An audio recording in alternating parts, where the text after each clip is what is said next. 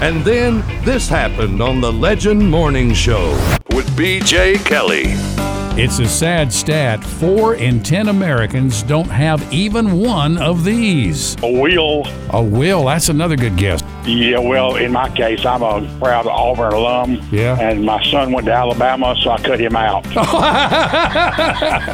That's the only reason you got a will, so you could cut him out of it, right? That's it.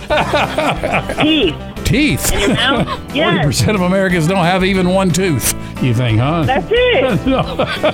No, that isn't the answer. But I I hope that uh, most people either have their own or store boughts, one or the other. How about a mistress? A mistress. no, that isn't the answer. Well, too old. The Legend Morning Show with BJ Kelly on 96.9 The Legend.